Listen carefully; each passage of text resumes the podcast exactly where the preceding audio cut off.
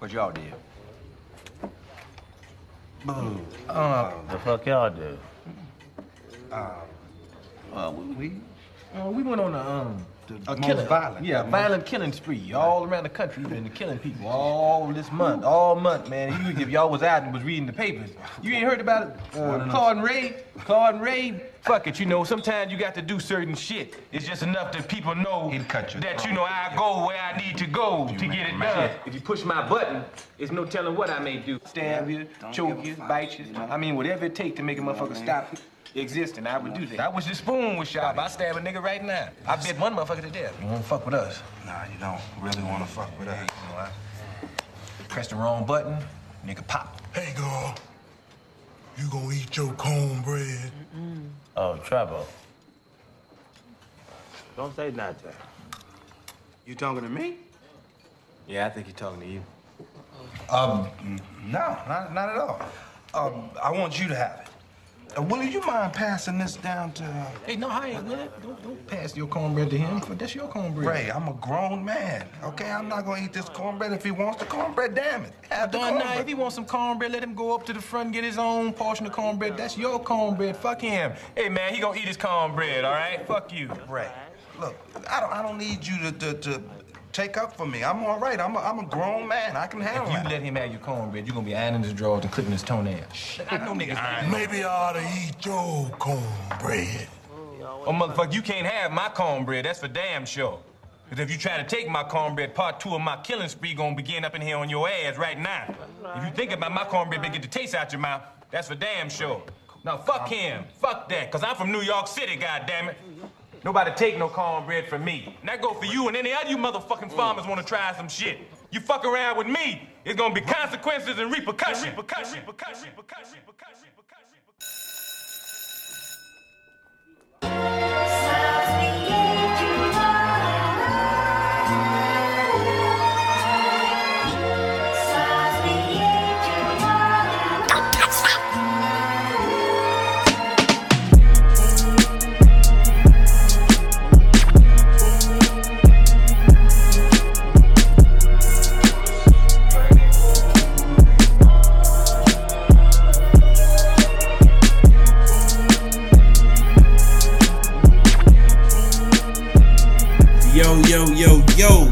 Back Yo. once again to another episode of the Study Hall Podcast with your boy Dre, Arshin, and Meech.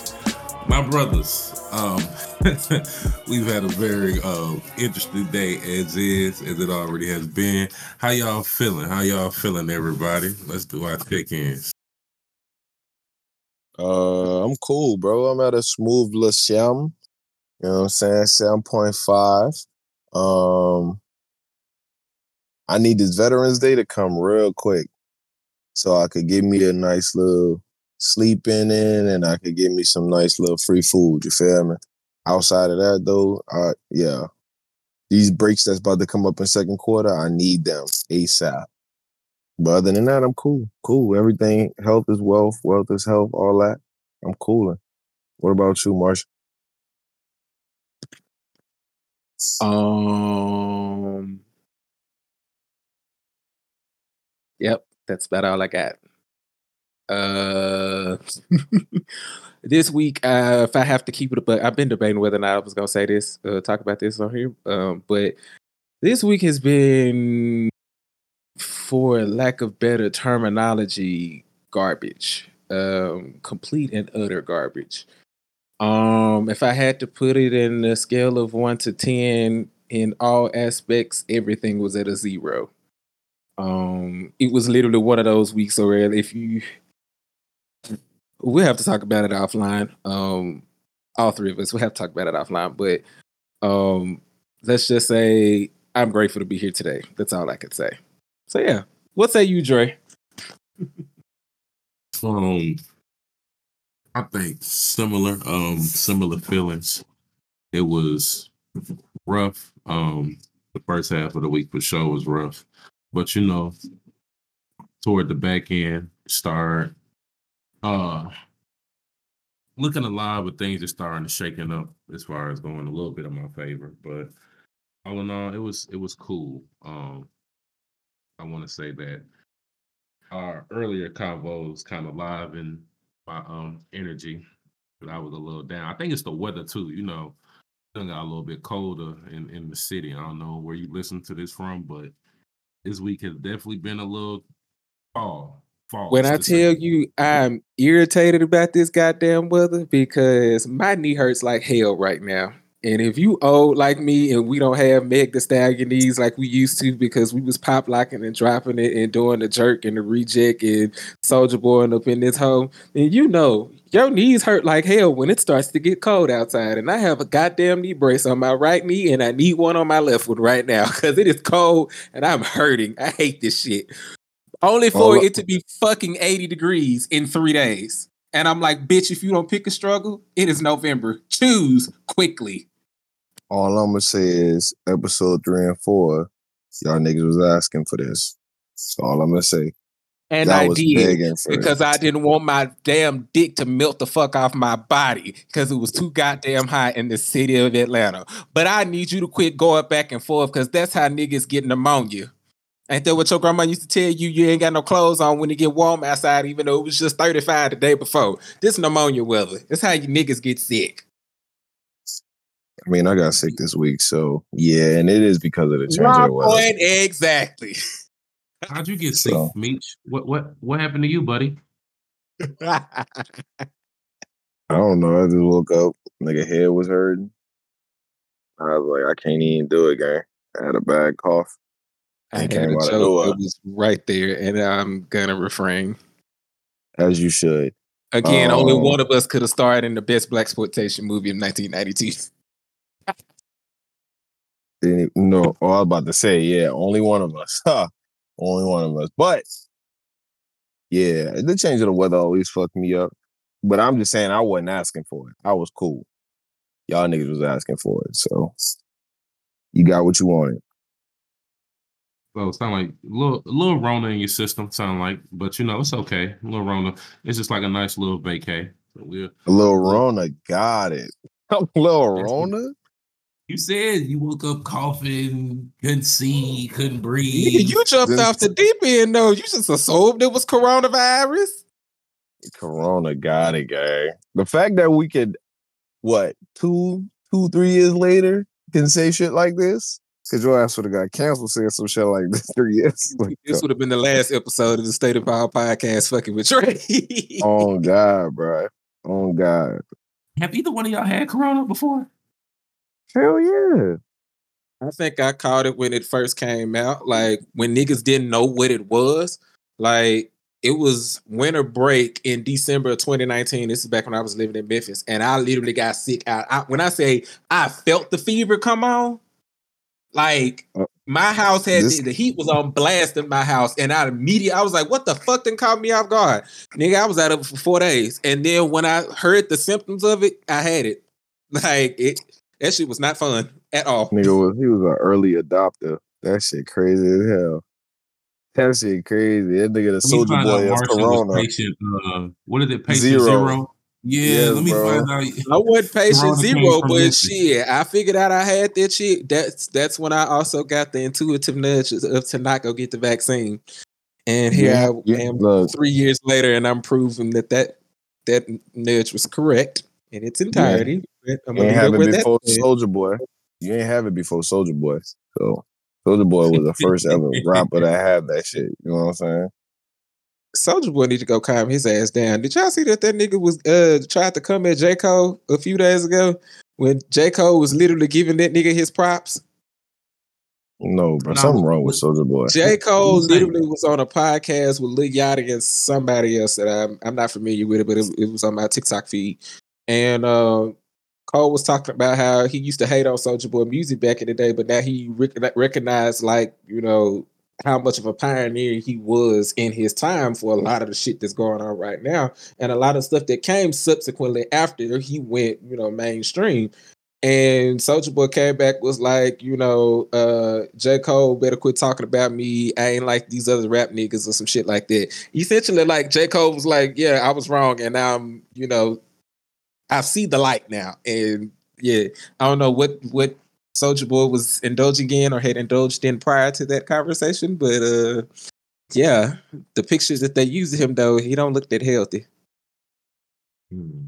J. Cole also said something in that interview about his track with Drake. That nigga say? kind of glossed. I mean, he pretty much agreed with Joe Budden and said that he buried that nigga on his own song. But, you know, he he kind of said in his J. Cole diplomatic way, oh, he gonna he gonna get his lick back. He gonna look to get his lick back. You got to, because everybody know that you got killed. Because I I, was about to say, where was Can the he? lie in the? But but can he though? That's the problem. That's the question. Like, can he? That's my thing. I don't know if he can. Uh, when you say can he, do you mean like Is as in ability wise, or what do you mean? He's capable as of in it. As in J. capable. Cole J. Cole never slow down, gang. Oh yeah, that's he'll true. never he'll never not come on his A game. That's my That- thing. that I- is J. true. Cole look J. Cole looks at the craft like that. Feel me? So I don't know. I agree. And I think that Uh-huh. when when the light skinned dude come on his A game, it's a long day for ninety nine percent of of people. But Which one? how Because both of them are light skinned. We don't I want to talk about Cole. He he rap like a nigga, like a dark skinned struggle bound nigga. He he he, he rap like he done been- like a field nigga. Is that what you're telling me? Is that what you're telling me right now, He rap like the rent is due and massa is at the Oh, door. God, yeah, have he- yeah, Wow. Yeah, but bro. when I say light skin, y'all know who I'm talking about. And it's granted, it's far and few between now because of his his output, and he doesn't. I feel like giving us too many um moments where he just rapping, rapping again. But when he want to, I definitely feel like them folks could go toe to toe. But right now, Please, yeah, break. God damn, bro. The next album, Yeah. you taking a break, please, bro. Just give us one actual for the dogs, for the niggas, bro, for the guys, for your for the niggas that's here to hear you rap, bro. Please, bro. I'm tired of these niggas talking down on you as your rapping skills, bro. And you giving them every reason to do that, bro. Please. Please.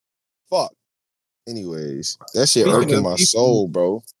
Speaking of people uh giving giving reasons, y'all y'all heard about heard about this Saucy Santana and DJ Akademiks beef, right? Oh, Ah, that nigga Saucy Santana gangster as fuck. I ain't gonna lie he to you. that- that is a real nigga right there. I'm What he sorry. say?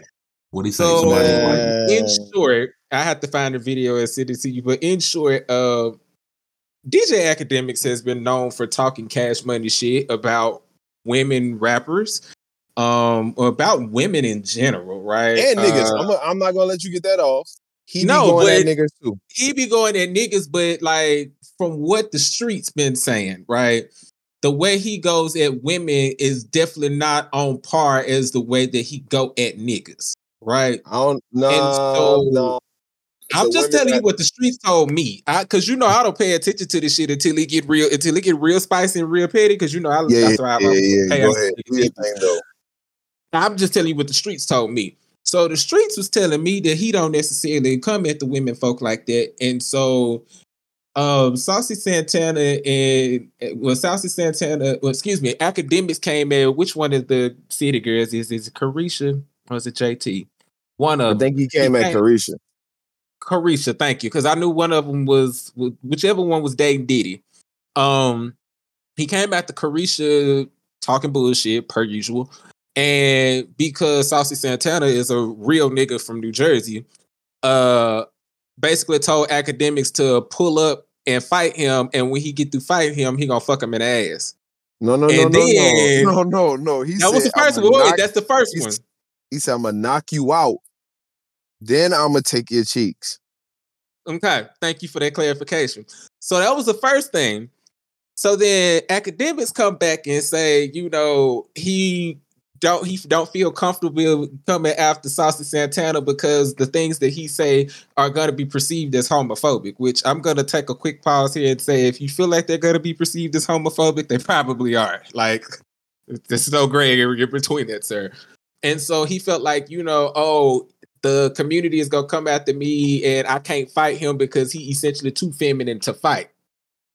If anybody knows anything about the gay niggas, the one thing that we gonna do is throw hands and we're gonna win every time, right? The only time it might be a, a hard 12 rounds is if it's two gay niggas fighting. Because Oh. sure. Um No word. so Saucy came back and said, All right, so now he got more to say. He was like, You could talk about me. The only thing that you got that you could really say about me is that I'm gay and I put on fingernails and I act feminine and I act like a sissy and this is that and third. He was like, But I got three songs that I put out, you know, this year and they ain't do so well. You could talk about that. You could talk about how, you know, this, this, this is that and third about my career. You could talk about all the other stuff that I be doing. But the only thing that you could choose to land on is me being gay. He was like, but what, what's real tea here? And so then Wack 100 is now involved in it in some way, shape, form, or fashion, and how. And essentially, Akademiks got on the air, was crying like a little bitch because Saucy Santana checked his ass for the fuckery that he was saying. And yeah, that's how we're here today. Any questions from the crowd or the audience or the classroom? Oh my god. Um, I know that was a lot to take in, but yeah. Hold on. Pause. Point- Pause. point of- hey, yeah. yo. Oh, a, a, Yo. a, a line of clarification. He was online crying, saying that he was just so frustrated because he couldn't. He said he couldn't say the things he wanted to say. He couldn't say that. He was so afraid. He was crying because he was so frustrated at the things. And I'm sitting here thinking, what do you possibly want to say that bad? That you, you know what I'm saying? First of all, you Akademiks. You ain't like the paragon of PR. You ain't a PR baby. So why you worried about that? I just think you ain't really have much to come back with. But go ahead, Dre. He didn't because again, if all if everything that you felt like that you wanted to say, you couldn't say, you probably should have said them in regular context because you still got your ass handed to you. Like, let's be real. Oh man, this is a lot. this is a lot. I told you it was. Um, one, of course, disclaimer: like we do not condone like um discrimination against anybody because of their sexual preference, gender orientation, whatever the case may be. I love, do. love, we love, we love Nah. everybody. um, but trying to figure out the words to say this. Yo, somebody saying that to you for one is wild. I, I'm and I'm gonna start off. I'm with Meech. It's I don't feel like he is more or less aggressive towards women. I feel like he give it up the same way, regardless, man or woman. So with that being said, I'm said, just telling you what the streets told me. Nah, that's what the streets told is- me. This is oh yeah, yeah. I'm talking about as far as like how they should receive it. This is normal Akademiks. Like this is how you're going to give it. It's certain people you don't go to because you know how they gonna give it up. Like you wouldn't Right. you wouldn't go to a, a 85 South show or a drink champ and like expecting to not smell like weed or to not like have to indulge in a drink or something like that. Some things are expected when you sit with certain platforms or when certain platforms even present themselves. So academic is definitely going to be just blunt. It may not be the best delivery, but he always going to be that. Now, the I don't know. You said Santana sent the first. res- Well, Akademiks say he didn't like. I guess they album, whatever. Did Santana? Did, did Santana go straight there to the? No, no, no, no, the- no, no, no, no, no. Uh, let's back up. Akademiks was going at one of the city girls. I don't know which one. I think it's Caresha. I, I don't know the two apart. Uh, and Saucy Santana clapped back at Akademiks before him going after one of the city girls. Right. And so that's when Santana said, if you, you know, instead of you talking cash money or whatever, you could just pull up. I'm gonna knock you out and then I'm gonna clap your cheeks. All right, all right, gotcha. So boom. All right, this is very minuscule in my life, so I'm not giving this more than two minutes. Boom, starting now. So okay, um, even if he says something toward the city girls, they don't have to respond.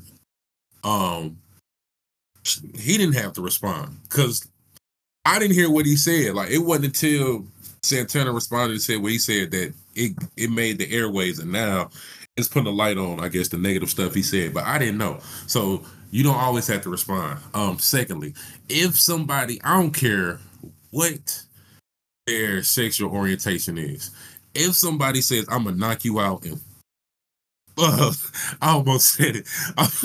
if they said I'm gonna knock, Knock you out out and do what? Yeah, and, and do No, no, they knock say- you out and, and do what? Yeah, what did they say, know. Dre? uh, y'all know what he said. If No, anybody we, we, we want to hear it from you though. What did he say? bro.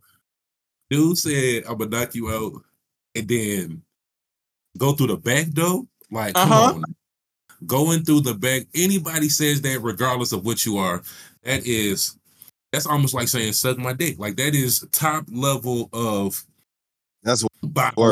I think I, I think that was I, the point think I prefer have I think I prefer to have somebody Yeah. say, "Yeah, yo, suck my dick." So I didn't be a nigga being like, "I'm out," because there's two there's Yeah, two levels you know of what I'm saying? disrespect. So You already know they you gonna beat me up, or you already think you're gonna beat me up. Now you go, nah.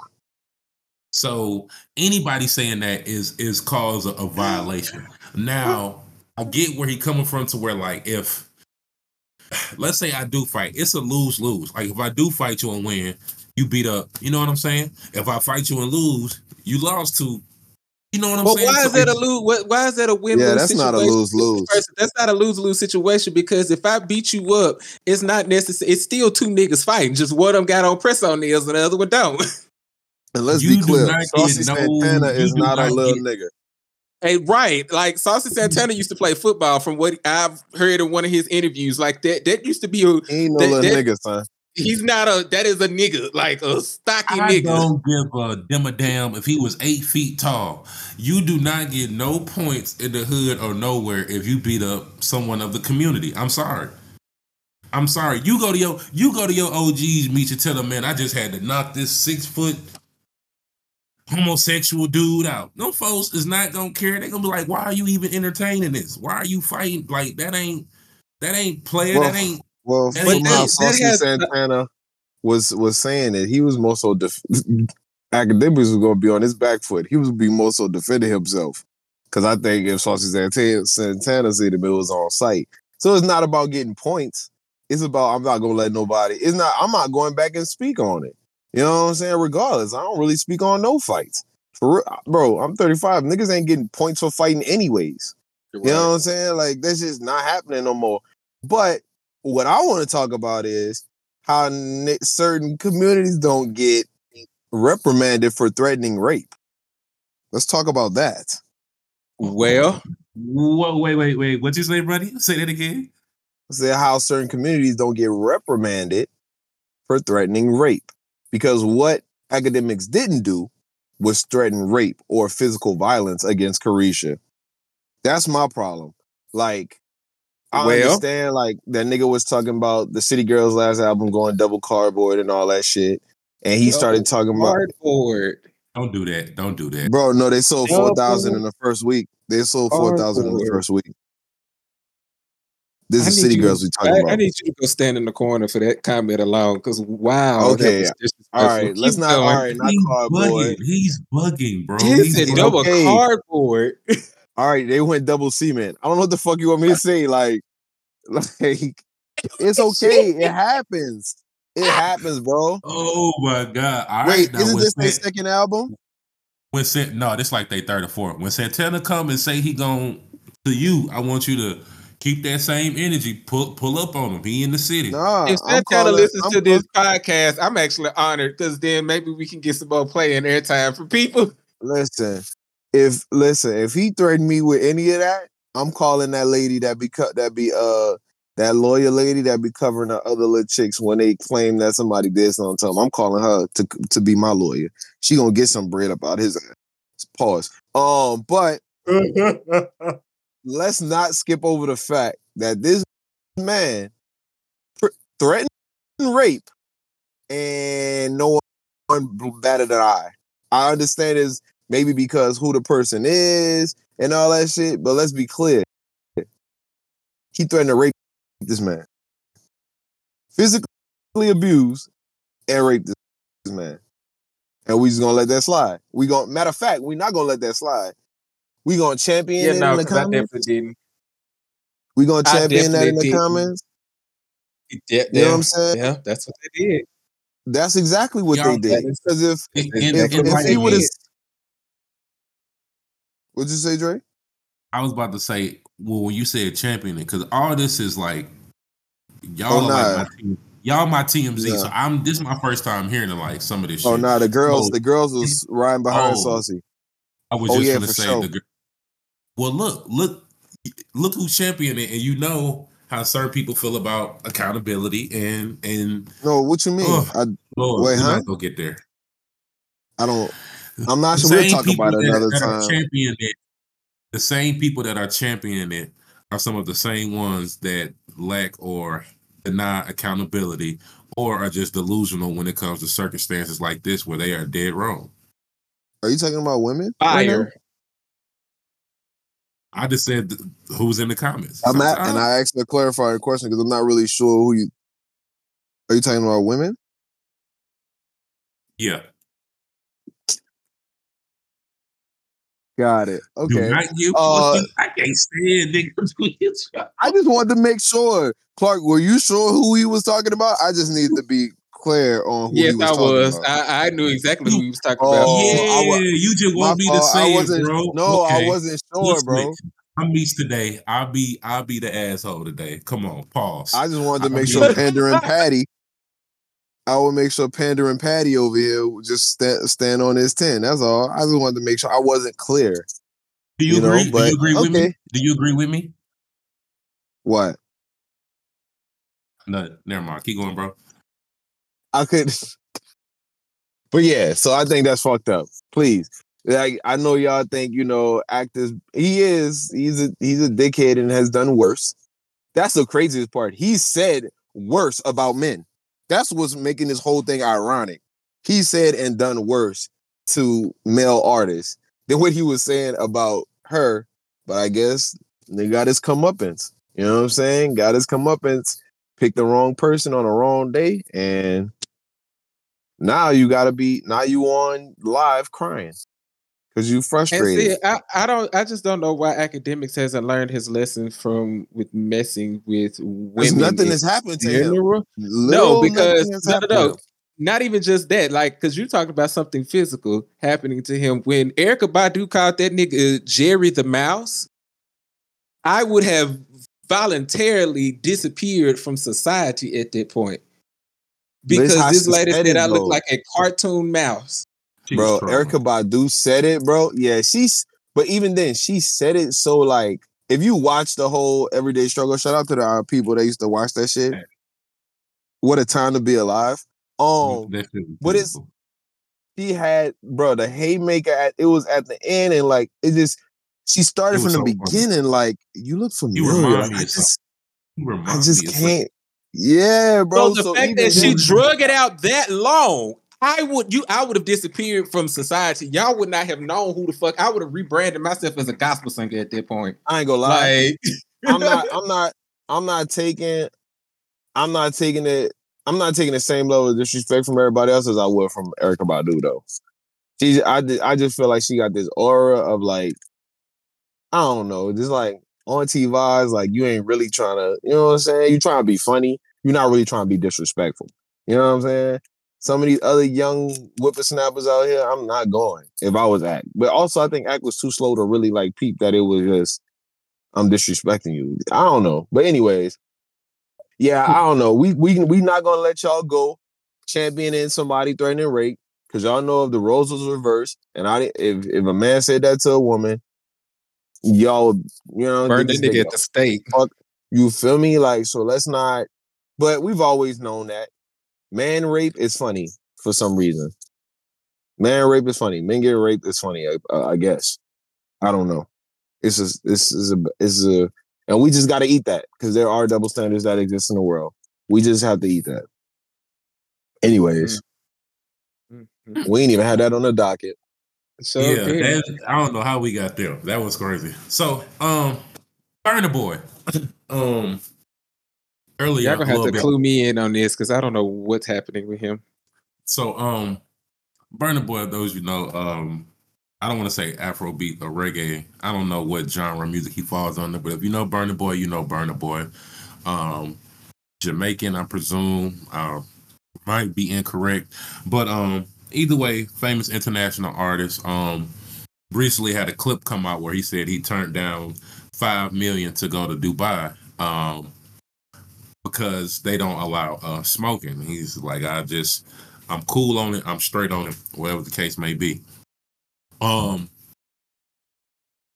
this action just kind of got my mind going and got me to thinking like, is there um is there a vice or is there anything that you do in your day-to-day life that like no one could pay you to stop doing? So for his, it was smoking weed and like five million wasn't enough for him. Well, let's let's start with there. Let me let me rewind.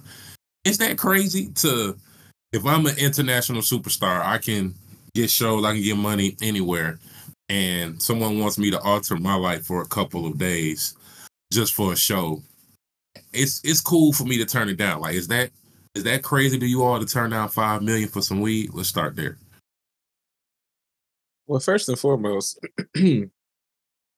I don't make nowhere near the amount of zeros that Burna Boy makes in a business week.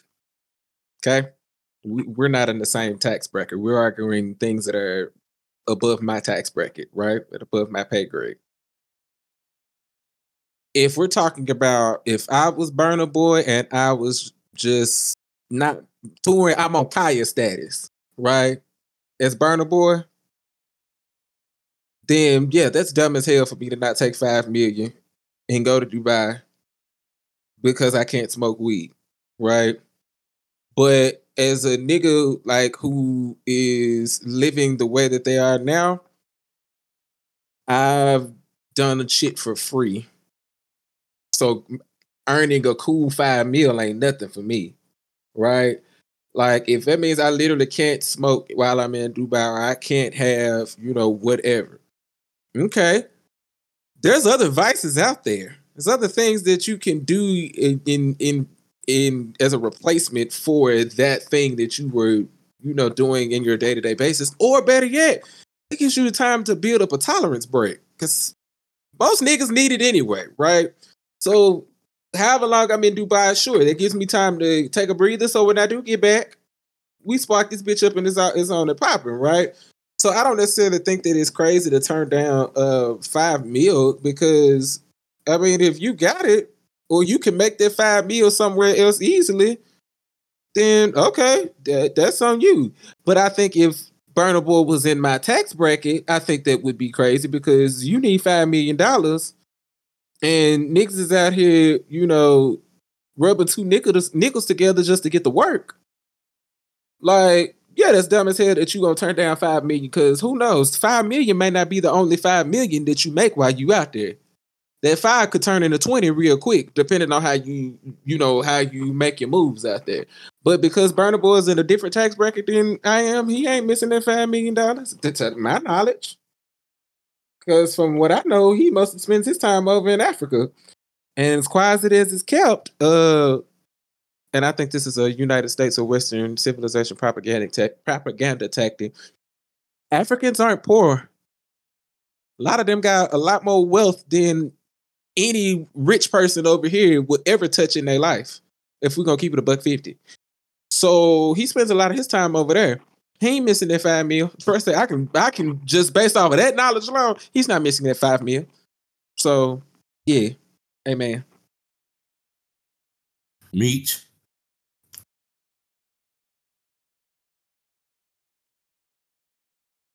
I mean, niggas get quiet when it's time to speak. Niggas get Uh, hush your, hush your mouth. Um, can you ask your question again? I just want to make sure I'm answering it specifically. Um, is he is Burna Boy crazy? I, I'm, I'm I'm gonna go wide scale, then kind of start zooming in and going micro. Wide scale. Is Burna Boy crazy for um turning down five mil because he can't smoke over in Dubai? Uh, to answer that question, I can't say crazy because I don't know what's in his bank. But if you want to turn it down, cool. I'm not gonna call him crazy for that. If he don't make five mil, then no, he's not crazy. Him specifically. Obviously, he know what he can account for losing, and maybe that's a drop in the bucket. I guess I don't know, but yeah. Oh, okay. I like that. Very mature answer from you. I I appreciate your honesty. Um, is is there any scenario where um you not turning down the vice looks crazy? Like, let's say you do drugs, or let's say you drink often, but it does not interfere with your life, your lifestyle, your work, X, Y, and Z. But some odd reason, hey, somebody wants you to stop drinking for a year. It hasn't impacted your performance in any way, shape, form, or fashion. But I don't know, maybe your partner wanted you to stop drinking, or just some way, somehow, something has come up where you are being asked to stop drinking and it has not impacted you in any way, shape, form, or fashion. Is that vice now addictive, or is it just you knowing your limit, knowing your body, and knowing yourself well enough to know that, hey, this is not a problem. This is something that I enjoy, something I indulge in, and I do not want to stop doing it. Um, the problem with that situation is it's not saying forever, right? So sometimes people just gotta admit when they're addicted to shit. Honestly, um, and for me, I mean to go to your first question because you asked a lot of questions in one, but could somebody offer me if they offer me money that would change my tax bracket? I would look at the time frame. Okay, so what is the time frame you're talking about? Because if we go back, Burna Boy said to perform. I know it wasn't a fucking residency, so I'm assuming there's a week at top, maybe a weekend. Like, if somebody offering me to change my tax bracket, maybe this five million mil change the tax bracket. I guess maybe five. Let's say five thousand. Let's bump it down to our level and say five thousand. If somebody said I give you don't I don't know what's the advice I have right now. Red Bull, I guess. Don't drink Red Bull for a week, and for five thousand dollars, I would do it. Does it impact my life? No. Does it affect? No. I'm gonna take the five thousand and don't drink for a week. Um, but yeah, I don't know. I think I think it's not about it's not about oh, is this affecting me? Is this da da da da? Let me let me make it. Yeah, yeah. I I, just think, do you want to make some money or not? It's very simple. If you don't care about making that bread, it is what it is. But on another note, I just people need to be honest about what they're addicted to and what they're not. I don't care how much of the money or any excuse you make around. Well, I don't want to do this. I don't want to change this. Not affect, bro. We just got to be honest. And a lot of people are not self aware or being transparent with themselves. You are addicted to that shit. You know what I'm saying? If you can't break it down to be five thousand dollars, five million dollars richer than you was the day before, the weekend before, then you addicted, gang. It is what it is. It's okay. I know there's a stigma behind addiction, obviously, but like you just addicted, bro. It's okay. It's it's okay. But yeah, that's um, all I really got on that.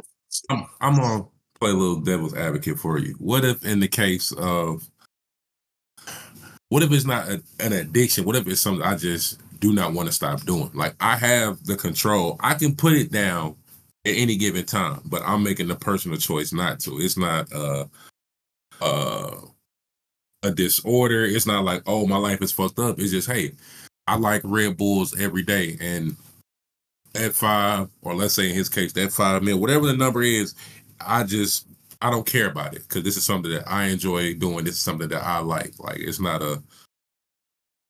It's well, not, you just uh, make it. You making excuses. I, you sound. I used to go, and I'm not gonna say because I don't know who listens to this, but like I used to go with somebody when I was a kid to their AA meetings and that, all that shit you saying. That's the same shit they would stand up and say. These people going around is they literally all every excuse you could think that you're saying, I heard. And so again, let's go back. Hey, being addicted to certain things sometimes is not life altering. If you just just be honest and say, I do have an addiction. Because I don't care what nobody say. Like, if you're not harming somebody to make a little bit of bread, and it's somebody, if you can, then show us, show and prove. Don't say, "Oh, I can, I got control over this, I can." But if you literally just don't want to be any amount of money richer, for literally just ceasing something, You damn near to put no work in just to cease to do something for a set amount of time. You're fucking addicted. I'm sorry. Because you're not, it's not saying drop it forever. Right? In this scenario, you you no one ever said drop it forever. Drop it forever, I could possibly understand. Because vices are be there a lot of times for people to stop punching people head off their fucking shoulders. I get that. Some people smoke their weed so they won't fucking hurt somebody. Some people drink their little lick because they won't hurt themselves or somebody. Some people, whatever. You know what I'm saying? Like I get it. Vices are there for for a reason. You know what I'm saying? But if it's only a set amount of time where you not you can't stop, then no, you can't stop. I'm not about to. Oh, that little money don't matter to me. All right, you you say whatever you gotta say. I I know what it is. You know what I'm saying? Whatever you tell yourself to make you go to bed at night, cool. But no, that doesn't make sense in this particular scenario. Now, like I said, we start talking about dropping it forever. That's different. That's different, right? You asking me to completely alter my life from in the ongoing future. But outside of that, no, bro, you're addicted. You're an addict. Sorry. Okay, okay, brother man. I don't don't shoot. I I was just posing a question. I didn't get off of five mil, so I'm I'm gonna stay in my little comfy Hold on. little. Let me space. ask you. No, no, no, no, no, no, no. Let me ask you. Let's go um tax bracket. Somebody offer you five thousand to not do whatever you say is your major vice for a weekend. Are you doing it? All all I need is a yes or no. Yeah. I mean, Okay, yeah, I'm cool. not doing. It. I'm not doing it. You're not you're not taking the money? Hey, No, I'm taking the money, so I'm not doing it. Oh, okay, that's what I thought. Clark, you whatever you consider your major vice, somebody offer you five thousand dollars to not do it for a weekend, Friday to Sunday. Monday, you're good. Are you taking the money? Mm-hmm. Okay, so That's that's five bands. I can do a lot with that right now. I don't I don't really know what to tell Burna Boy and but Different stroke, different folks. You know what I'm saying? Yeah. Feel- And that was my point earlier. Like, because I'm not in his tax bracket, I don't know. Like, m- money can make or break a, a lot of people, right? Regardless of the the amount of what you have or the amount that they're giving. To somebody on the streets, five million dollars just changed their entire life, right? Beyonce can blink and she's made five million dollars. That doesn't throw her off. Her losing five million dollars, it may piss her off that she lost that, or you know that she may have to do something differently and whatever with that. But like five million dollars isn't life changing for Beyonce. That's not life changing for somebody who knows what it likes to be a millionaire or to have millions or who to have made five million dollars. That don't do nothing for them. But for the rest of the ninety eight point five percent of the population who ain't never seen a million dollars, that's well, that's why I keep it. I keep it relative. And that's why Beyonce always gonna be a legend and all y'all niggas not gonna always exist all the time because she also performed in Dubai. Mhm. And if you know anything about that, they are not they are not under Sharia law. They're they're under Emirati law. And Emirati law is even tougher on women. So the fact that she got over there, did what she had to do, did her thing, got her coins, and move on. That's why she gonna be a legend, bro. If she was able to do it, she was able to do it. Like I said, specifically because the law, there are more laws on women than there are men. Because me personally, I think they only asked them to stop smoking weed. I know there's tons of laws under there. I felt like he would have said, "Nah, they had this, this. They was asking me to do this, this, this, this, this, this, and this," which I think we would agree more with. Like, all right, cool, damn, they want this nigga to be, but he only brought that up. He only brought that up, which seemed to be like whatever they asked him. That was the only thing he had an issue with. That's what kind of just jumps out to me. So, shout out to Beyonce for getting over there getting her coin and getting back safely. Anyways, next topic. All right. Well, real Or quick, let's take a break. Let's take a break and we'll come right back I with some about to more of the say State that. of How podcast. Yo, We are back. We are back with the Study Hall podcast with you guys, Meech, Martian, and Dre. And uh we had to yeah, we had to take a little we had to take a little break real quick to try to do a little bit of due diligence to kind of do some little research before we talked about this topic because it may be touchy, it may not, and we don't know where it's gonna go. Hence why y'all be listening to us, right? We just don't know where this gonna go, man. Uh but um the topic I wanted to bring up, so uh I'll catch everybody up, but some people may know, um, is former NBA star Joe Smith. Um, a viral video went up this week of Joe Joe Smith and his uh wife. Um, what's her name? I just said her name again. What was her name? Uh, Um, Mike Jones. Keisha Keisha Chavez or Chavez. Sorry if I'm saying that incorrectly. Uh, went up, I guess, because you know it was in the middle of them arguing, and as we found information out, is Joe had found out that his wife um had an OnlyFans account, and they had gotten in the middle of arguing, and uh, it led me to a few questions uh for our esteemed panel here.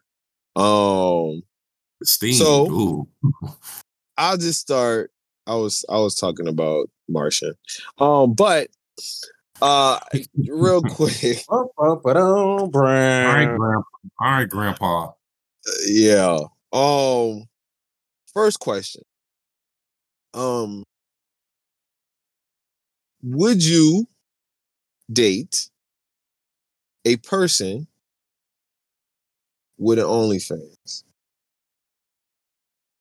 I'm posing this to both Martian and Dre. Would you date someone with an OnlyFans? now, before y'all Uh, answer, I want the people, I want our true, true followers, the people that used to listen to Black Thoughts. I want you Oh, to keep their answers in. Uh, uh, uh, I want you to keep their answers in mind. Okay. All right, go ahead, Martian. for the people who have no idea what Black Thoughts is, that is a former publication of mine that I did back in the day. Um, and so yeah, if you come across those, shout out to you for being a day one, a one day one listener. Um, if you're looking for those, don't. Anyway, um, so run a question by me one more time. Let me make sure I'm answering properly here. Would Would you I- date? Uh huh. Keyword Would you date. get into a serious relationship? Sorry. Okay, I thank you for being specific. Okay. Would you get into a serious relationship with someone who had an OnlyFans? Active. Now, had or has, as in past tense or really in the right now, they still have it. Active. Active. Okay. Um.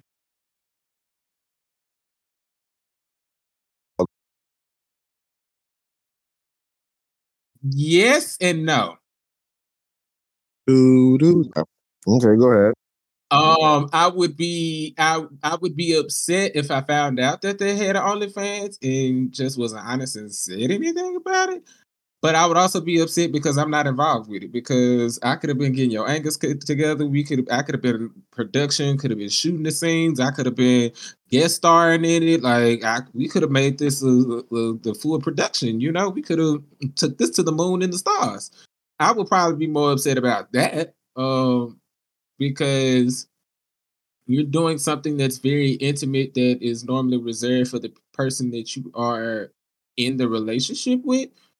If you choose to go sell your body, then by all means do for do so. Because if that's what floats your boat, by all means go for it. Um, so I can't be mad at you in that sense, but I it would be more upset that you know I had to go find out about it through the grapevine to somebody else, right? Because CBH, there is somebody that I would actually very much so like to be in a relationship with, and they have had an OnlyFans before. Um, I subscribe to it too, BT Dubs, but you know. You better support Bay. You I mean, I I support black businesses all around. So if that's what you're doing, then that's what you're doing. So yeah, I can't necessarily like, but I'm not mad at them for having it because what you got to do, go for it. Like, I mean, nothing else. if I'm in a relationship with you, at least let me know so I can put our credit card on file. We can make this money both. You can make money from me and get your money from the people. Like, like, well, we can make this money come back in the household. I ain't talking about no money laundering. I hope that's not conspiracy to money laundering, but you know, we're gonna do something So you like saying that. yes? Yes. So you're saying you would? Okay, I wouldn't be mad at them, Dre. but go for it. Um, Dre. If you if you if you feel like you gotta hide it or if you're not forthcoming with it like Martian, I would feel some type of way. Um if I met you and you already had one, uh and you bring it to the table, you know, if if I fuck with you and I still I, long story less long, I can say, yeah, yeah, I probably can see myself fuck with somebody with one. Okay. As long as it's just Cool. not sneaky. So, based on y'all answers, because y'all went into my next question, both of y'all, if you were dating someone and found they had an active account and didn't tell y'all, y'all both leaving as well? Um, yeah, I would. I I feel like we, or due to our conversation earlier, we definitely would have to have a conversation because, uh, definitely, I probably would say yeah, got to get out of there, or just I would feel definitely feel some type of way because you hiding it just seem just comes off as as like it's, it's just sneaky. It just come off as slimy. You know what I'm saying? Like if we in a relationship, we got to be able to trust each other and be able to tell each other shit like that. So if you hiding this, who knows what else you hiding or could be hiding or or capable of hiding. So it's just something that like I would like to know about. You know what I'm saying? And Martian, you're leaving as well, correct? Um, I don't know if I can say yes to that because we've had a similar conversation about this about four and a half, five years ago in Dre's classroom. To be to to to be honest, shout out to Lil Haiti in the good in the good old days. Um. Uh, and based on that conversation, I would have to say yes. Still, um, for the reasons what Dre said, as far as like it's coming off as sneaky, but it more so of like, why did you feel like you couldn't be honest with me and tell me that? Like, why did why did you feel like that was something that you had to hide? Because if that's something that you have to hide, then like Dre said, there's other stuff that you are hiding or willing to hide. So, yeah, I don't, I don't. Okay, question. Thing is, This is going off y'all response. How- long before someone introduces maybe something as serious as as that would y'all consider it hiding? Let's say maybe not the first date. Let's say y'all been talking for about three weeks now. How long is it before you consider that they're hiding it? Would be hiding it that they didn't bring it up yet. For me, um, you, you three weeks. That, that's not long enough. Like shit, we still got other hoes and other niggas at that time point. So that ain't that don't do it justice. I feel like when we start to have those intentional conversations about all right, like what we doing, like are we exclusive? Are we once we start to get to the point where like all right, we want to cut every everybody else off or we want to just primarily focus on each other then that's where you know that conversation comes in that that's where we got to start having more meaningful and, and deeper conversations so long as we courting and we dating and we having fun this and that. Yeah i don't need to know it just there in that in that moment. But once we made that decision that hey we we trying to go the distance or we trying to see how far we can take this then yeah whether that's four months in, six months in, whenever we decide that we trying to get serious, then we gotta have that conversation of, hey, what you know I got this on the side, or you know this is what's going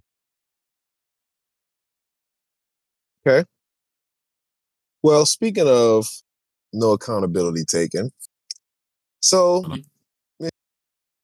Chavez, um, ever since the viral video had did an interview, um, and one of the interviewers asked, asked her about, you know, what is it like right now in the house with the video going viral, so on and so forth, right?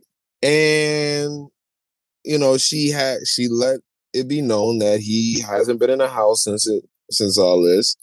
Um, and I'm gonna say Um, two quotes from her. She was like, "He's pretty pissed off with me. Uh, I think he's at his sister house. He not talking to me right now, right?" And so then when the interviewers asked her specifically about the OnlyFans page in more in detail, she said, Well, I've had it for at least over a year. It's on my Instagram, it's in my LinkedIn, but that's what happens when you don't pay attention to your wife. Period. Wait, how did it, hold on. How did it come? Well, apparently she started right, it a year wait, wait, wait, Yeah. wait, Yeah. wait, wait. Hold on, wait. Uh-huh. You hold on. So she's had it for a year, but that's what happens when he don't pay attention to his wife. Wait a minute, girl. Yeah. Yeah. Correlation don't equal causality. We do know that, right? Like, Yeah. uh, oh wow, that was a lot. Also, in that same interview, in that same interview, implied that he was not being faithful in their relationship. Quote, he has a friend that he's been entertaining. And she said she decided, you know, she wants to really put a wrench, a bigger wedge in our relationship when she says she, she means herself putting with Wedge or the other person that he's entertaining. Her. The the friend that he's entertaining. As well as in this interview, also mentioned that it said it was no secret their husband had financial issues. Yeah. In 2018, the, the CNBC put that a strange couple were living paycheck. The paycheck owed 157,000. Their combined income was reported twenty-six thousand dollars a year, but lived in a home in Atlanta worth one hundred and thirty-three thousand dollars. She said, "I've always made a good life for myself." Persona, she believed that's Smith persona who he was would help her career take off when she first got with him. Okay, um, because she wanted to be a singer. Um, she said, you know, not everybody hustle and drive are the same. Depression is depression is a serious thing. Also, I've just been supporting and dealing and going through the trials and tribulations with him. I just kicked into drive and did what I had to do, and he won't do it, so I had to. I had to, and I'm sorry. You knew I was an adult video star when you met me. So if my survival, if I would do anything for my own survival, then what makes you think that would change now? Once So my- again, my basically- correlation does not equal causality here, ma'am. Yeah, I'm, Because- I'm yeah, uh huh. Because so See, y'all to even go back to our conversation that we had earlier, right? This is why I said I would have left or I would feel a certain type of way in their relationship or be like, if you see something that I'm not giving you, open your mouth up and say it. And it's not that she's saying this, but it's like if you feel like you had to go to this lengths to make something happen, then we should have broken up a long time ago at that point. Well, she opened her mouth. She just didn't say nothing. that well, yeah, funny. that's true. She probably, she That's- definitely did. She probably did definitely open her mouth and That she was- probably said something, but it was probably full.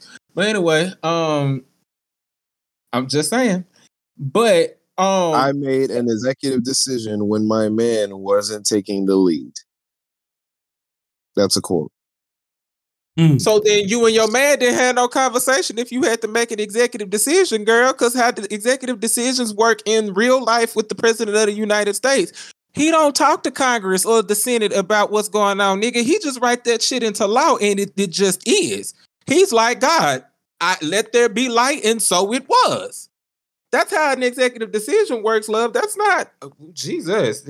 And y'all wonder why I say why why why bro I'm not I'm gonna send y'all this article uh, but why why why on God's green earth when they get caught doing something they got no business why do we then start going through she talk about the lockout after the lockout happened in 2011 2018 how she literally said quote nobody wanted him so i had to figure a way like why all of a sudden we started talking about You pretty much just shitting on your man. Instead of saying, Basically, "No, I was wrong," I should have at least told him about it. You just just put all this man business out there and say he wasn't in depression. And uh, come on, all right, we can go to the next topic because now I'm getting mad. Um, Um, mm, yeah, uh, look, I understand her need to step up when the man ain't doing what he's supposed to do. Um, should we know about this? No. If you, and I think, you know, we can speak for it, and I think you can speak for it. As being a man, and when you make those executive decisions, you know that there is some type of consequence or there is an impact that this decision is going to have. Like on the Mhm. family, on myself. So when you make that executive decision, you're considering that when you make that decision. Say, you know what? I weighed out the pros and cons. I know she gonna react like this if I decide to go out with the fellas or if I decide to do X, Y, and Z. So with that being said, I know that I'm willing to deal with said consequences. This sounds like she made that decision, and when the consequences came, she just not, you know, ready or Exactly. not liking it. You know what I'm saying? How he responded, where anybody know, especially if you done been the breadwinner, just been the the person making decisions, you gonna do some stuff that your partner may not like or disagree, and you know how you're gonna have to have that awkward conversation, or you're just gonna have to, you know, come forth with it in, in the forefront. So all this like like spending the table or just I had to do this because of X, Y, and Z. Like, yeah, all that could be true, but you still could have said something, or you still could have bro, not even could it's very you simple. have. Everything you just, yeah, everything you told these interviewers, you could have just had that conversation Yeah. with him. Like, look, babe, I know you're not trying, but you're not really moving fast enough. It seemed like you're depressed, and we we need to make this money. And and if he would have said, "Oh, babe, go do this because it's the best thing. It's the best way you know how to." If would have said what she said, let's say he would have made the executive decision, and been like, "Oh, I'm all for it." How does she get to defend herself with "You married a porn star"? Would you expect? But he can't say that. He would never be able to say that. That's where I was thrown off it because, like, when you had the audacity to get on a national publication and say that shit too, like, girl, like that. Also, I ain't gonna like, lie. I'm not gonna lie. I mean, I only seen on the waist up, but like Shorty 52 too. Like, how much how much bread you really bringing in? But anyways, I don't know. I I I, I don't know. I don't know, me. She might be in the top one percent of creators. She might. I never heard of her. As a when I was a kid, I was a purveyor of porn. Okay, like many young men, that that purveyor. Gotcha. You feel me? Like why it- that be? it- Watch like that be next week's young word men- while you playing. why that why that went through many many young men at the time. You know what I'm saying? We see it with even our young men now. I I I tricked my son. I said somebody looked like a blank, a porn star, right? He was like, low key, low key, dad. I'm like, see, why you know who that is? Why you know who that is? But that's just a trick, right? But yeah, like many young men prevail. I never heard of her. So I don't know. Was you really up there with the Jada Fires? You know what I'm saying? Was you was you was you really putting in, you know, the Cherokee? The y'all can finish the rest. Yeah, I'm just saying. I can't. I don't don't know know, any of these people. Dre no. Um, but anyways, I, I. Oh. I ain't watched. Oh, I'm sorry for your loss. But yeah, um, so yeah, that's it, man. If you gonna make the if you're gonna make the executive decision, you have to also be able to stand in front that podium if this shit fall apart. That's all we saying. We're not saying it is addressed to one gender or not, but just know the word part of accountability is when I make this decision, I need to be able to explain and stand on my shit not use somebody else as a reason to why I'm, especially as an adult, a grown ass adult. You can't. No one ever is gonna take an adult saying, "Oh, this person made me do this for so many re- for so many reasons." We're not taking that, bro. I'm sorry. Okay, cool. Speaking of Atlanta, Yeah. ah, what you what you trying to get at? What you, what you mean, fool? What you what's on your mind? Um, like not so like much that what's on my mind, but what's so on my stomach. And I haven't been to Atlanta for a while, really long time. And so I don't, I'm not really sure about the the eating scene, the food scene. All right. Obviously, I'm from New Orleans, so I'm bougie when it comes to food scenes. All right. Um, but over this week as well, uh, a guy by the name of Keith Lee uh, went and did a tour. Now, if you don't know who Keith Lee is, really quickly, he is a guy who kind of organically grew over social media, being a food critic. He is mostly known for his very unbiased, objective, and I would even say graceful way at which he goes to these different places and reviews their food. He has put a lot of places on the map. He hasn't put a lot of places under the map, which is ironic going into this next topic. Um, but I guess now since his uh cachet has grown so large, he's decided to go on a tour. Uh, and because he had been getting hit up so much, he wanted to hit up Atlanta this week. And I'm sure most people that's listening to you know what happened during his time in Atlanta. If you don't know, really quickly, he typically goes to restaurants that are by people who's flooding his mentions, flooding his inbox, flooding his DMs. Go to this place, go to this place. Oh, you got to go to here because of the food. And he'll review. Um, and two of the probably more higher tier at the time, at least, uh, restaurants in Atlanta. Um, he didn't have this. Um, he didn't have the greatest time. Didn't get any food for different reasons, and I will put in a part of the clip right here. Okay, let's talk about it. Every restaurant that me and my family go to, we were either A, invited by the restaurant themselves, or B, was told about the restaurant a 100 plus times from locals, from people who mention me, from people who email me, DM me. 99% of the time, I never go to a random restaurant. With that being said, my opinion was asked for. So many narratives being pushed, and it's insane to me. But let's be honest, what else do you want from me? If I go to a bunch of restaurants and I have a string of good experiences, then I'm being too nice.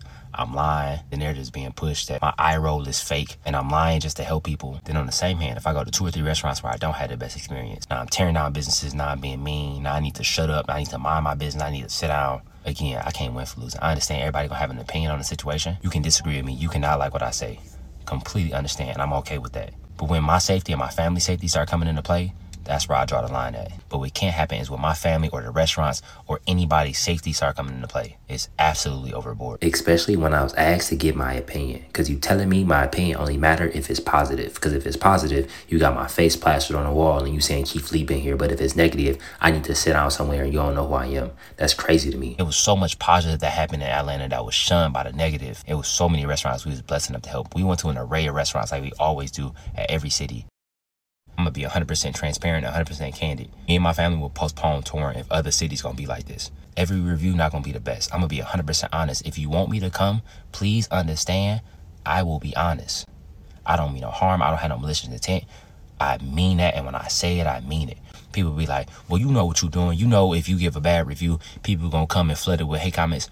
What else do you want me to do? I'm telling people not to go and leave hate comments. I'm telling people not to leave negative comments. I'm telling people make their own opinions. You want me to lie and say I had a good experience, or you want me to only post the videos when I have a positive experience? That all of the videos I post is only gonna be positive experience. Then the narrative is gonna be pushing. I'm only trying to be positive, and we're gonna end up in the same situation. And on top of that, I think something is getting lost in translation. When that happens, the restaurants that we are blessed enough to help won't be helped in the same manner because people won't show up in the same way because my reviews would be inauthentic. One of the reasons people show up the way they do is because they know I'm being honest and I'm giving my personal opinion and my personal perspective on the situation. But if I don't do that anymore, it won't be the three or four hour wait times. And now we won't be able to help business owners and we won't be able to give back to the community. In the grand scheme, that's what this is about. It's about giving back. It's about giving back to the community. It's about stimulating the economy. That's what it's about. All the other stuff, I'm a simple man in real life. As long as me and my family healthy and safe and we can live a comfortable life, I'm straight. Again, it's a double edged sword. I understand with great power comes great responsibility. God made me for this.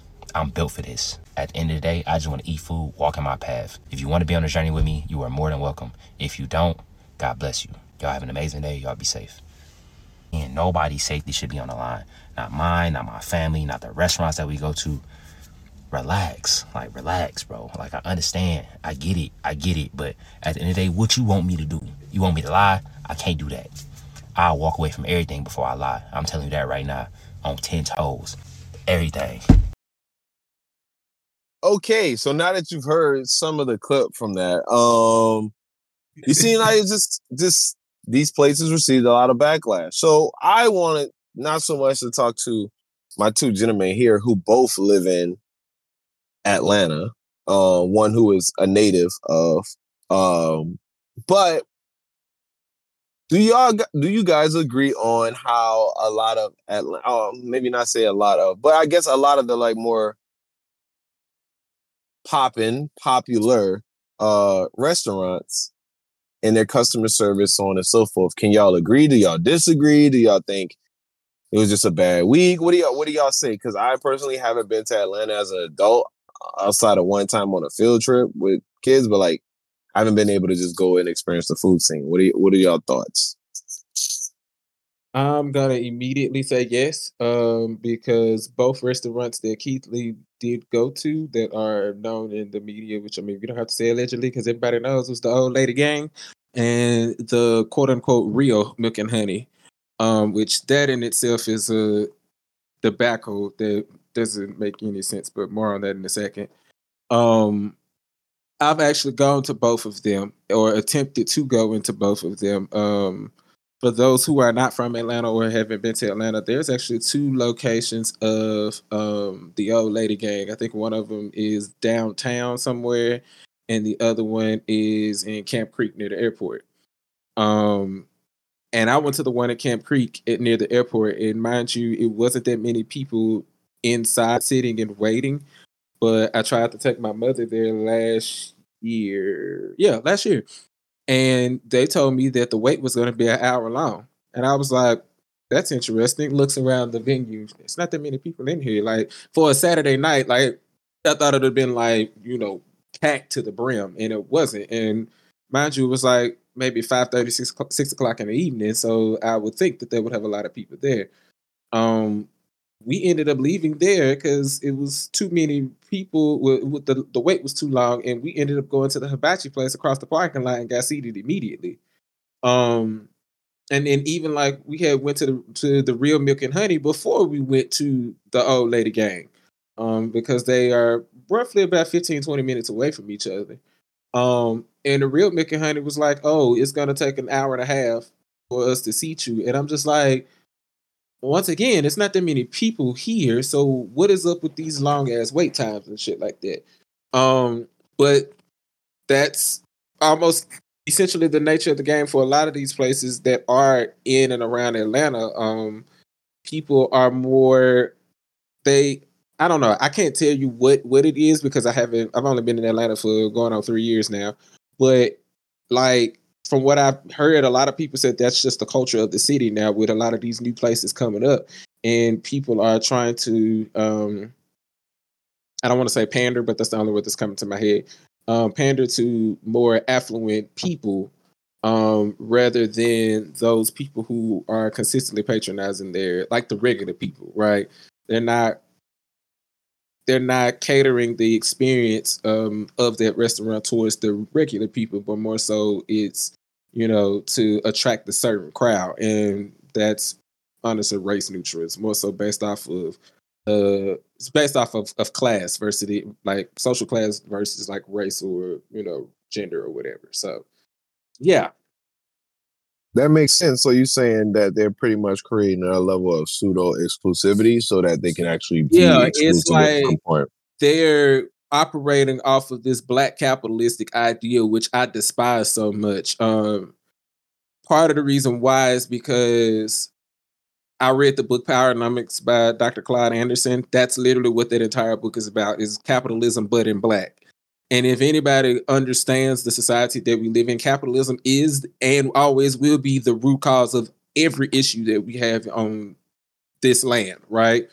And so a lot of black people have drunk the Kool-Aid of that of black capitalism or capitalism as a whole and just want to put a black face over and call it success. But that's not really what this is. Like you don't want there to be equality or equity. You just want power at that point because you know niggas is oppressed, right? And so yeah, it's definitely a more they're trying to create an ambiance or a vibe or whatever. There's a SpongeBob episode for everything. That episode when the Krusty Krab was literally in dust bunnies and cobwebs and shit like that, and dude came and was, you know, hungry and destitute. Was like, I need food, water, and atmosphere. And Krabs was like, don't nobody go to a restaurant for atmosphere. They go for food. Well, that's how a lot of y'all people are running these restaurants is that people are coming for the atmosphere or coming for the name they're coming for the brand. And the food ain't all that good. You don't have good customer service uh, going for you at that point. And then instead of fixing the situation you would rather continue to cater to a an audience that maybe is going to see you every once in a while versus the people who literally are in the community around you. So yeah Okay, Hmm. What about you? Uh, have you been in these places or places like them? Like, what you what, what you say you about the Atlanta food scene? The real milk and honey, no. I've been to the milk and honey. Um, I got a homie that's like the head chef that work over there. Shout out to uh bro. Shout out to Calvin. What's up, bro? Um, and I always order to go just because I don't I don't like sitting establishments now for just multiple different reasons. But I don't have that problem when I order to go from there. Um, old lady gang, I went there one time as well. I think twice maybe. Um, 2021, 2020, pandemic ish. Um, once again, it was to go. Um, I remember being super expensive, but not having um great portions. Like it was way more expensive for the amount. I remember it being terrible. Like it was cool. I I just don't think. Yeah, like I didn't go back because it was so expensive. Um, now as far as the experience, there are a lot of places like that. Um, where they are selling the aesthetic, they are selling the exclu- exclusivity, they are selling, you know, the drinks, they are selling and advertising everything except the food and the customer service. Um, yes, that's that's that's down here, but I also think that's prevalent in a lot of different places. However, um, I think what makes it so bad, at least in the city, is the fact that we are like known as this black capital, this black hub of entertainment, music, um, culture.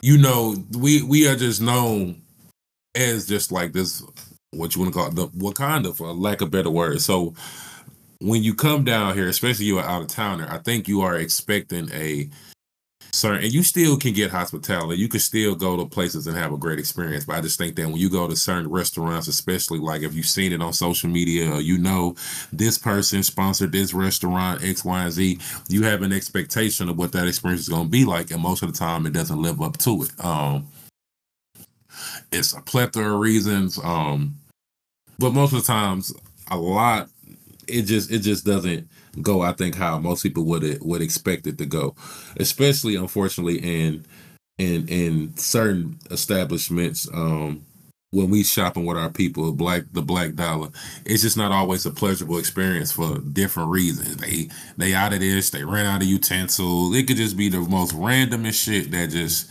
kind of impedes and messes up your um experience.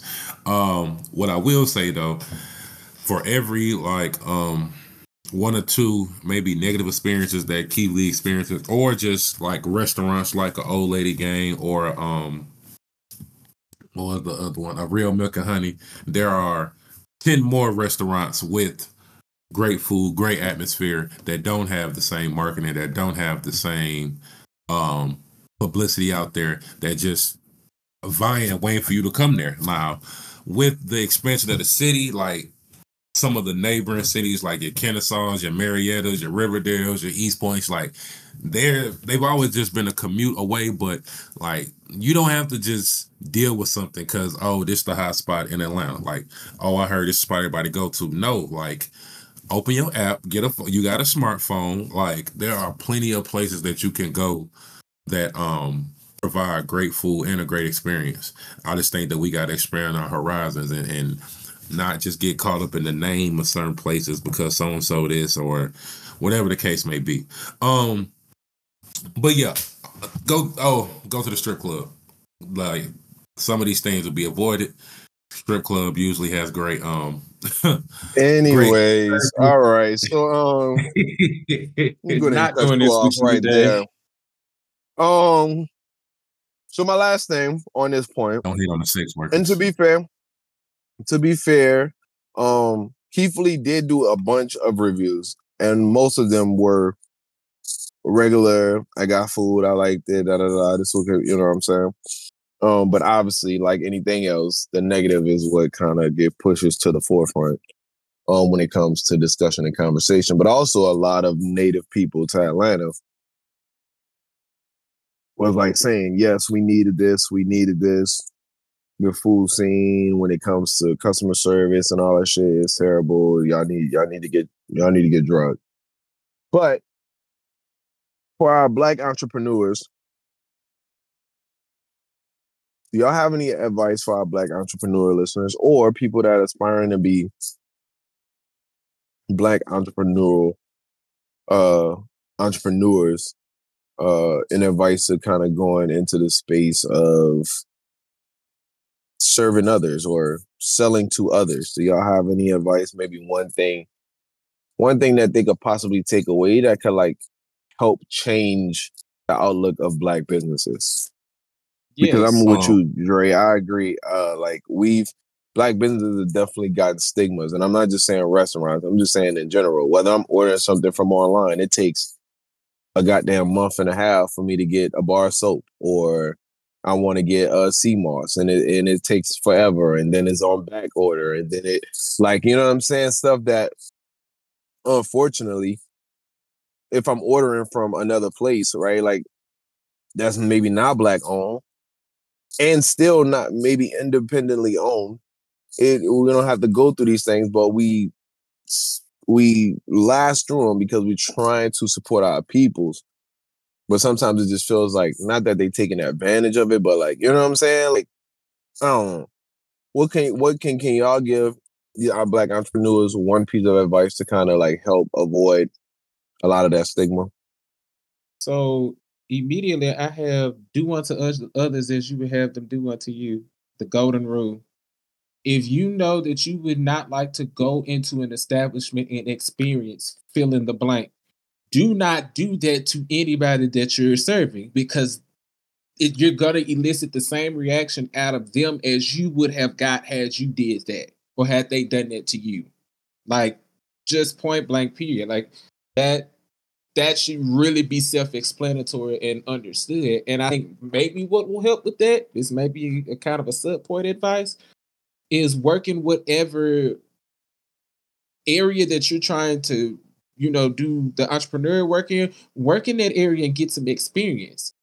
Figuring like what it looks like working with certain people or having that customer service experience. And so, ex- ex- example, if you're trying to own a restaurant, you might need to you need to work as a server, you need to work as a bartender, you need to work as a host, you need to work as a supervisor. You need to do all of those things so that way you at least have a frame of reference of what to do in those situations, right? Like but at the bare basic minimum, treat folks with respect and do do unto them as you would have them do unto you. That simple.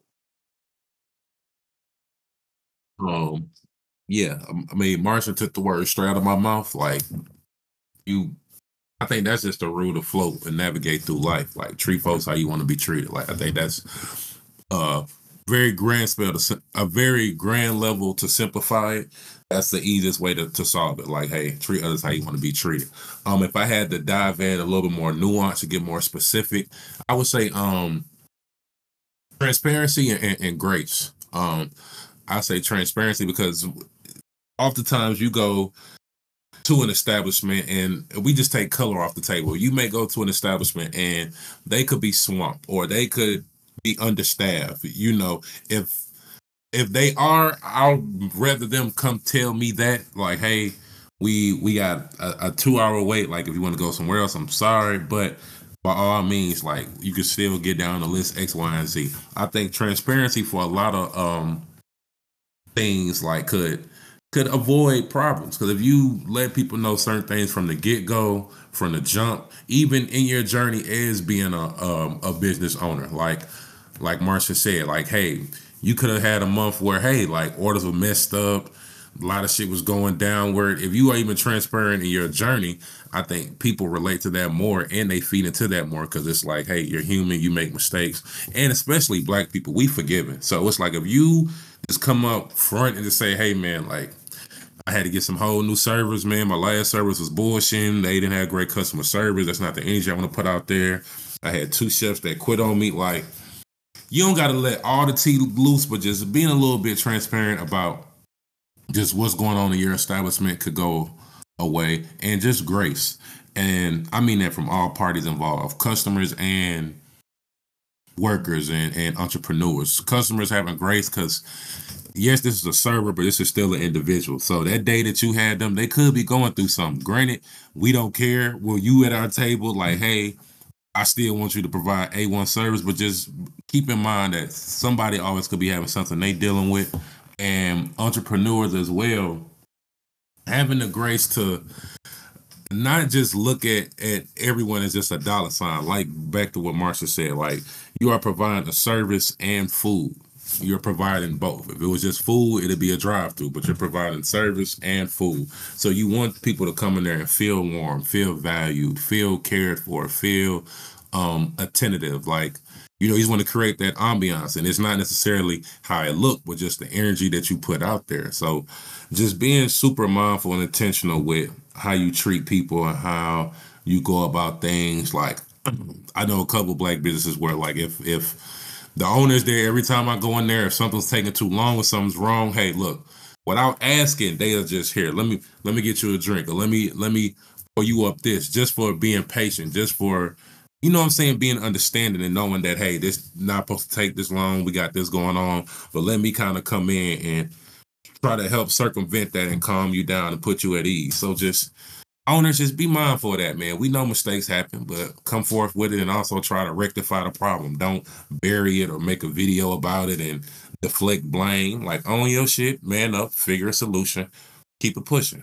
But you know, I don't own a restaurant no shit like that. That's just me from the outside looking in. I mean, yeah.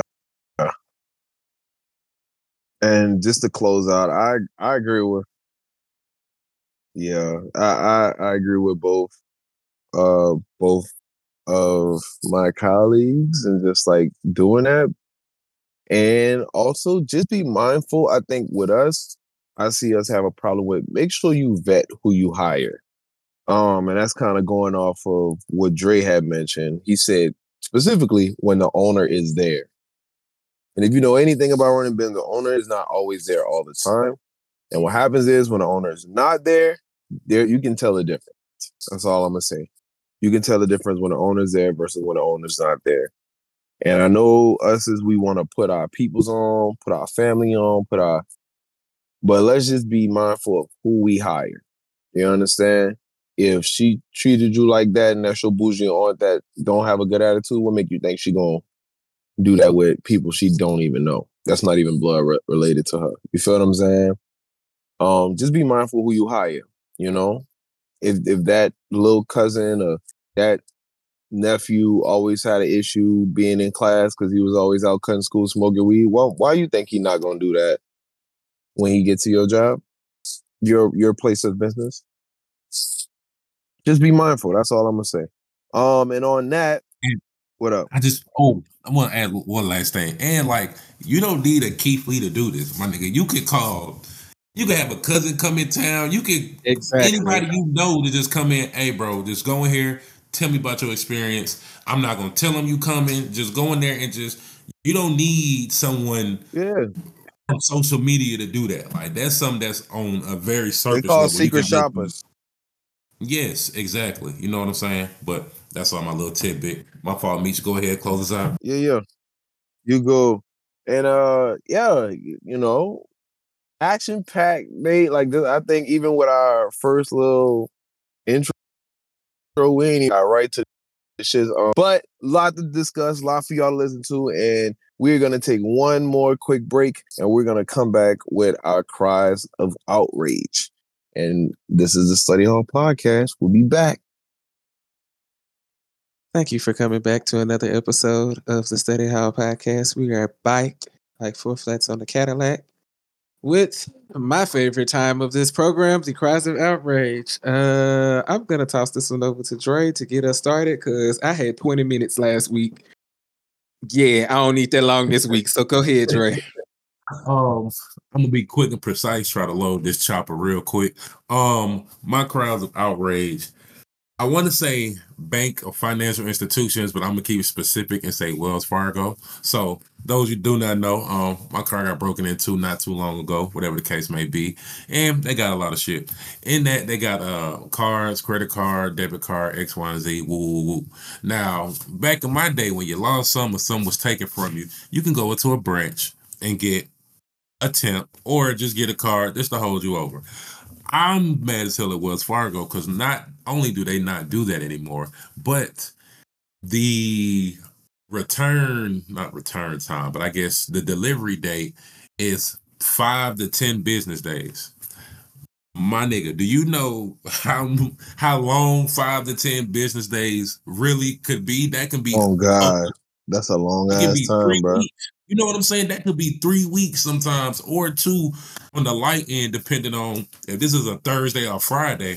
Five to ten business days put me at at least a week and a half from now. So, um, my my gripe is with Wells Fargo, and if any bank institution, if you're doing this, dog, everything do not got to be electronic. I I hate. I know it's simpler. I know it cut back costs, but literally, like, why can I not just walk in and get a fucking temporary card? Why can I not?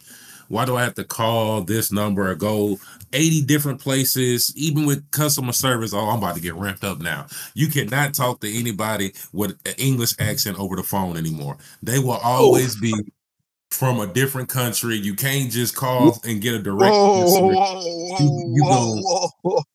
Good God Almighty, get into it today, because Jesus.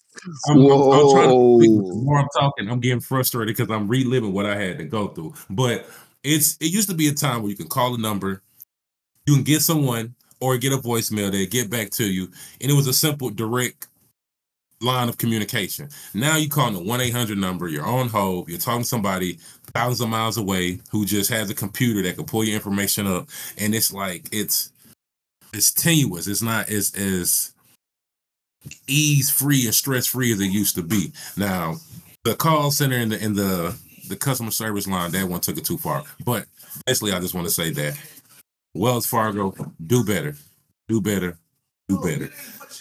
That's all I have to say. Well, thank you with that, Dre. We definitely appreciate that. Uh Wells Fargo, do better. That's all I can say to that. Um for me, I have three quick ones, and they all go back to who we just talked about not too long ago, uh, with Keith Lee. Uh first and foremost, number one, Chad Ochocinco, shut the fuck up. Shut up. Just shut up. Just, just shut up. Um Whoa, whoa, what happened? So Chad Ochocinco made a comment about Keith Lee was saying that Keith Lee is essentially he has a problem with him going in and destroying our businesses and talking cash money about our businesses, about black businesses and stuff like that. And blah blah blah blah. He don't go talk about white businesses and stuff like that. He just talking down on our stuff. First and foremost, Chad Ochocinco, if you actually relatively paid any attention Yeah, to any of. Keith Lee's videos. Never has he ever dissed anybody's restaurant. And if you look at this situation with the old lady gang and the real Milk and Honey as a diss because he was holding y'all accountable for the fuckery that would have went on even if that nigga didn't show up. I'm trying to figure out how you are missing the point here. But you mad at this man for quote unquote tearing down black businesses, but yet you get on a podcast, get on your podcast and talk down about a black man. Make it make sense. That response really gave shut up and run the ball. Like, cause you didn't think none of that through. First and foremost. Second and secondly, nigga, all you eat is McDonald's. This came out your mouth. You don't support black businesses. At least he attempted to go support that business. And then told them where they where they misstep and where they could have done better at. You are part of the reason why McDonald's saves billions a day. You talking about he don't who who is he and he's not a real food critic and this is that and the third. Guess what? He took his happy ass to Gordon Ramsay's restaurant and said that it was bad. Gordon Ramsay, the the the, the white British man that, that is had had Hell's Kitchen and Master Chef and told the girl that she was an idiot sandwich. Yeah, that Gordon Ramsay. Mm-hmm. And said that the food that he had at his establishment was garbage. So shut up. Just shut up. Like nobody has paid you much attention since you got off the field anyways. So shut up. Moving on. Staying on the same vein of people talking cash money, I just love the people that are in the comments of the real milk and honey and of old lady gang. You randos, you random ass people living in Atlanta talking about Keith Lee better go back to where he from because before he get touched over this shit. First of all, first the fucking Valve, first of ever goddamn Valve. You threatening this nigga like you own the real milk and honey. You threatening this nigga as if you have stake in the real. Now, if you do, then sure. But the smart answer to this is if you did own it or you did have stake in it, and I'm talking directly to the business owners of Milk and Honey, and I'm going to touch your hand when I say this. The smart thing to do is to take accountability and tighten up where you fucking off. Because again, it doesn't require Keith Lee to come through and say anything about your restaurant for you to not be shit people or give shit service. That was a dumbass move for y'all to get on fucking TikTok and make a skit when all you had to do was take accountability for what you did or what your people did not do. So to the randos that's in the comments talking about some you was gonna threaten you you giving death threats to Keith Lee. Bitch, the only reason you saying it is because you got a pew pew and you was gonna try to pew pew him. But we all know for a fact you could not go 30 seconds with that nigga. Because in case you forgot, he's a professional mixed martial arts fighter. Word. I was just about to say that. Y'all got him fucked up. Go run that nigga record. Go look at some of his videos. He may tell you God bless you, and he may he he says he deals with social anxiety and he doesn't really interact with people that well like that because of something that may have happened to him. But you bitches ain't seeing that nigga ever. So chill on it with the death threats. It's never that serious. Which sidebar to that, I love how y'all got this type of smoke for him Yet George Zimmerman has now been walking free in these streets for 10 whole years after he murdered a boy in cold blood because he thought that nigga was suspicious. And not one of y'all bitches that's threatening any nigga that's doing something that's positive in this community has even dared to go find and or scare the nigga straight. That's a fact. You got all this smoke, and the boy that's that that shot up the church in uh, Charleston, South Carolina, from what I've been told, is still breathing.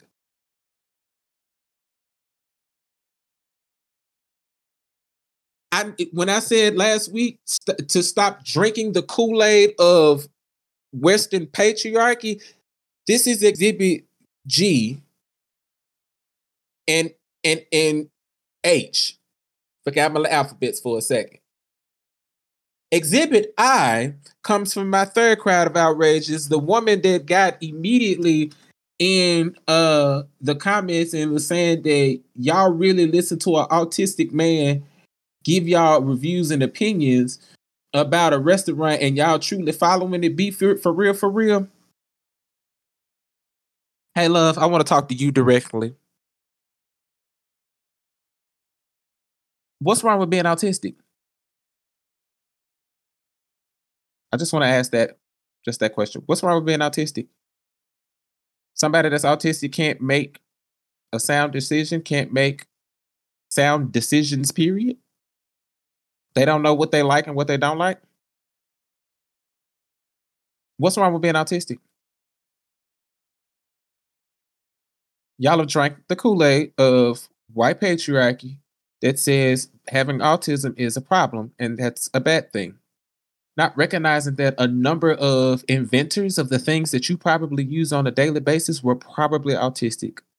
Some of the artists that you enjoy, wh- whose creative work that you enjoy, autistic, ADHD, OCD, depression, anxiety, social anxiety, OCD, bipolar disorder, borderline personality disorder, opposition defiance disorder, Asperger's. You wouldn't have a number of the things you have now if an autistic person didn't create it to make your life, your miserable ass life, any type of easy. So as a as an educator and as somebody who deals with a slew of mental health issues, this is why I keep saying that we in the community, because this was a black woman that said this, don't take mental health seriously and why there's a problem in education. Because the fact that you were able, that you felt comfortable enough to fix your mouth to say that love, this ain't no blanket statement for everybody, but baby, your privilege and your white supremacy is showing. If you knew what it was like for an autistic person to live their life, or somebody with ADHD to live their life, or somebody that's depressed to live their life, and you may do know what those things feel like. But assuming that you don't know what that feels like, love, it's not a fun day for anybody, especially the person who has to deal with it day in and day out. So, what I say to you, love, is find the nearest chair and glue your ass to it. Kindly shut the fuck up and leave this man alone. And that's all I got for y'all this week. Sir Meachington. Oh, once again, I've completely forgot what mine was, but I think you know, Man, we need to get you some ginkgo biloba. something, bro. Uh, I'm gonna write it down, but I promise you, when they come back, lines, I'm gonna man. make sure I have it next week. Um, it's coming back. So, um, that's gonna be all for the Study Hall podcast, man. Like overall, we got to do better. We have to do better. Um, as a people, we have to start thinking before we speak. Like we just really have to like find ways to uplift each other and believe it or not, to my people, criticism can be uplifting. I promise you. Criticism can definitely be uplifting. Um but anyways, it's been a Study Hall podcast. Uh Martian, you got anything? No, I don't. Got you. Um, and Dre he had to dip, dip a little bit earlier, but um, you can see all our socials in the description, anything like that. Reach out, please. Um, feel free, comment anything you heard. Uh, you want to get your thoughts heard out. If you have a cries of outreach, make sure to uh, DM Study Hall Podcast Instagram page so we can read those. Um, and also like if you want to be a guest, like um, you don't necessarily have to have a PhD under your belt or albums behind you, anything like that. Like we for the people, with the people, and we want to hear. You know, we want to hear from you, and you feel like you want to take part and be a part of the show. Let us know, and we can we can set something up. So this has been another Study Hall podcast with Martian, Dre, and Meech. Um, Yes, another week and another bang. And we will see you next time. And with that, Peace. That'd be great.